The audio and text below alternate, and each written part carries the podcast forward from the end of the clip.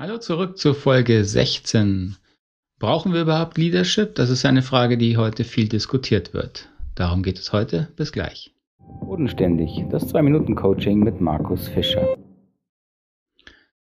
Brauchen wir überhaupt noch Leadership? Brauchen wir Führung? Gerade wird ja viel diskutiert, neue Konzepte von Organisationsformen, die ohne Führung, ohne Leadership, ohne Management auskommen, die auf Selbstorganisation setzen.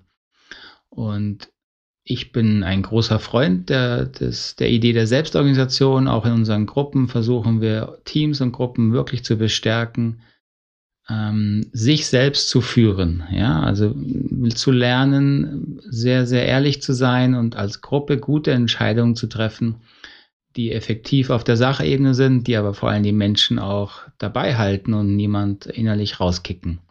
Aber dieses zu lernen ist ein langer Entwicklungsweg und dieses zu lernen ist ein Prozess, der viel Führung und Leadership von uns und von mir benötigt hat. Deswegen bin ich sehr skeptisch, wenn es darum geht, Leadership mal per se einfach so abzuschaffen. Ich glaube, es gibt zwei Hauptgründe, warum Zusammenarbeit in Gruppen und in Organisationen schlecht funktioniert oder gar nicht funktioniert. Das eine ist keine Führung, das andere ist schlechte Führung.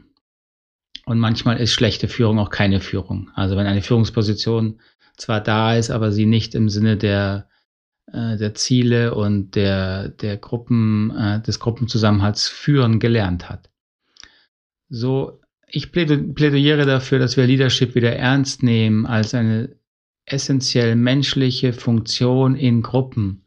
Und dabei geht es nicht darum, dass sich Menschen über andere stellen, Macht ausnutzen oder gar Privilegien aus dieser Führungsposition herausziehen, sondern es geht darum anzuerkennen, dass wir Menschen auch Führung suchen. Ja, wir sind nicht immer da bereit, die volle Verantwortung, auch nicht fähig, immer die volle Verantwortung für alle Themen in Gruppen zu übernehmen und sind sehr oft froh, wenn einzelne Personen diese Führungsrolle bewusst und gerne einnehmen. Und davon abgesehen hat sich auch in den Organisationen gezeigt, die Leadership äh, reduziert haben, die sehr stark auf Selbstmanagement setzen auch sehr erfolgreich dabei sind, da sind all diesen Organisationen einzelne Personen als Leader vorangegangen sind, die den Rahmen geschaffen haben und auch diese Energie von Selbstorganisation erhalten haben, auch gegen Widerstände aus den eigenen Reihen. So, das darf man auch nicht unterschätzen.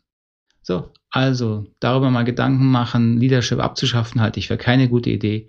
Lieber ein guter Leader werden. In diesem Sinne, alles Gute, bis zum nächsten Mal. Tschüss.